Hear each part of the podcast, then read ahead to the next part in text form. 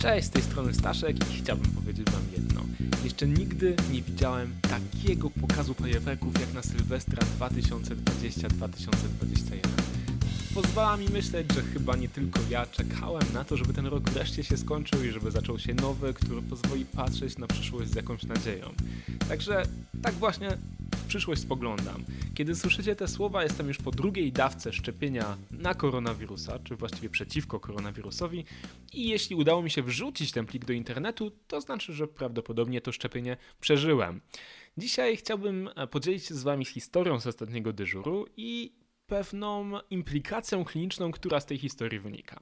Otóż na ostatnim dyżurze spiąłem się trochę z ortopedami, którzy e, chcieli operować pacjenta, który miał złamany obojczyk i e, pacjent życzył sobie do tego celu znieczulenia ogólnego. Punktem zapalnym naszej dyskusji było to, czy pacjent powinien otrzymać od nas maskę krtaniową czy rurkę intubacyjną. Ortopedzi uważali, że maska krtaniowa jest fantastycznym rozwiązaniem w tym celu, dlatego że pacjent ostatni swój posiłek spożył 8 godzin wcześniej. Pytanie, czy właściwie, jeśli pacjent spożył swój ostatni posiłek 8 godzin wcześniej, możemy myśleć o tym, że ma pusty żołądek, czy też nadal jest zagryziony aspiracją? Odpowiedź na to pytanie wcale nie jest tak prosta, jakby się wydawało, ponieważ pomimo, że mamy wytyczne amerykańskiego Stowarzyszenia Anestezjologicznego, które mówią jasno o tym, że 6 godzin bez jedzenia oznacza, że pacjent ma pusty żołądek i może być intubowany w sposób zupełnie normalny, może mieć założoną maskę krtaniową, możemy z nim wyczyniać wszystkie cuda świata.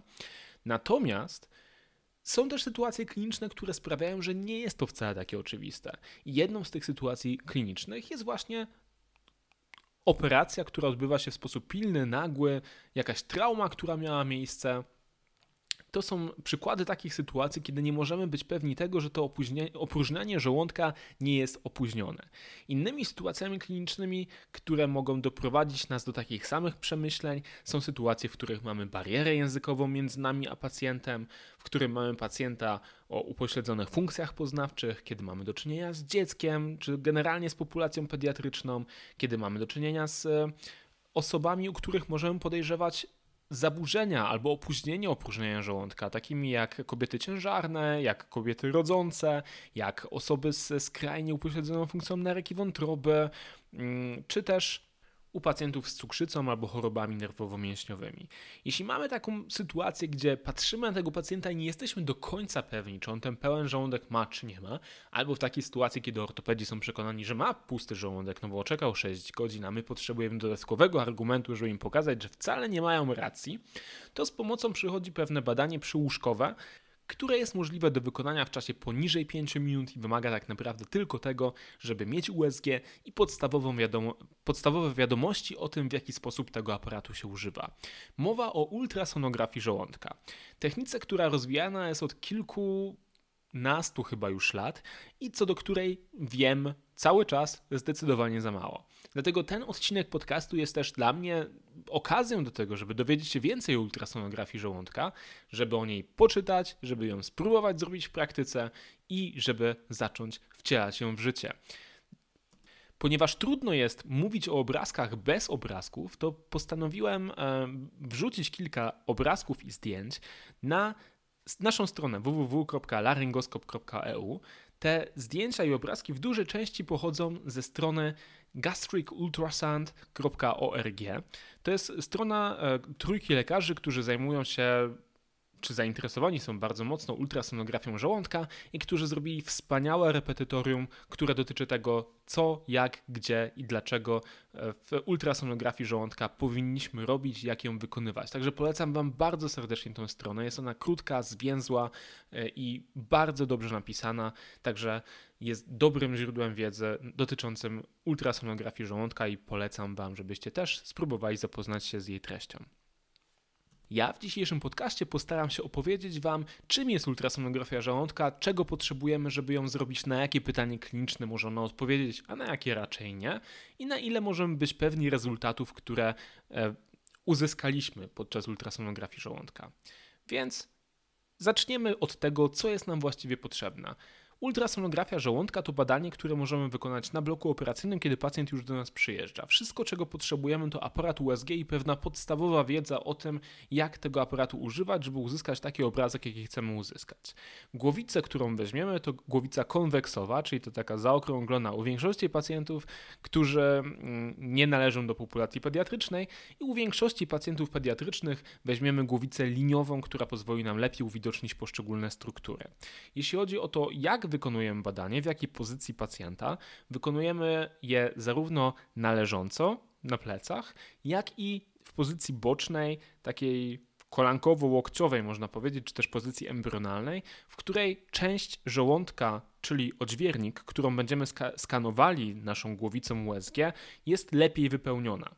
Głowicę będziemy przykładali, można powiedzieć, wzdłuż aorty. Chcemy zobaczyć e, w naszym obrazie USG wątrobę, aortę, tętnicę kreskową górną, jeśli uda nam się ją uwidocznić, i gdzieś w prawej części obrazu będziemy mieli um, nasz żołądek. Ten żołądek może być widoczny na różne sposoby. Albo może być widoczny jako tak zwane oko byka, co oznacza, że jest pusty, albo może być w nim różnego rodzaju treść, albo treść płynna, albo treść stała.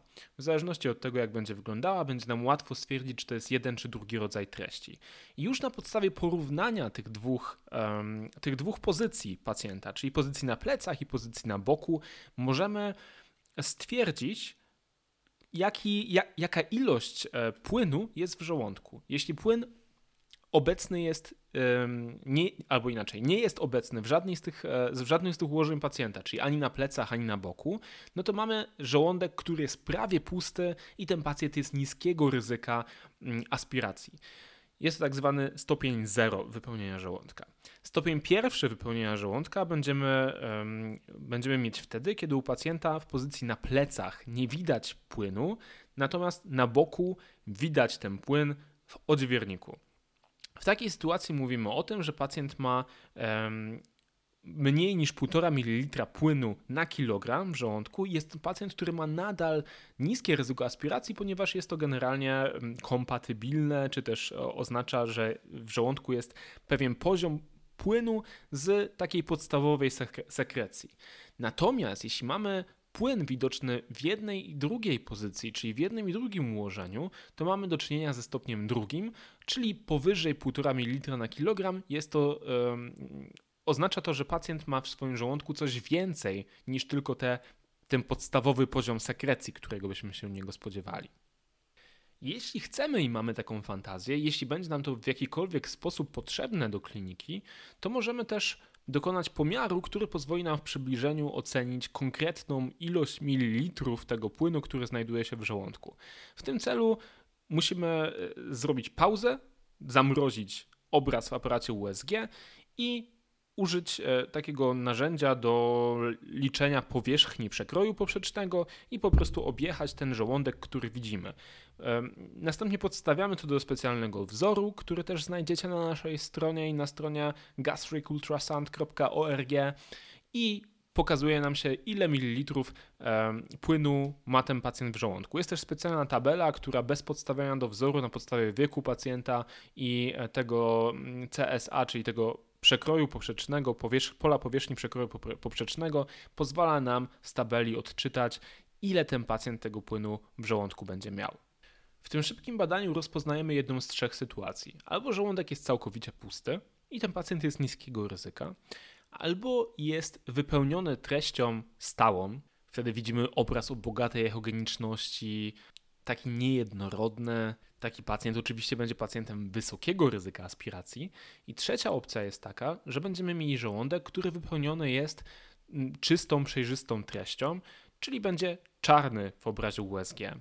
I wtedy, jeśli mamy taką sytuację, to kluczowa dla oceny ryzyka aspiracji jest ocena objętości tego płynu.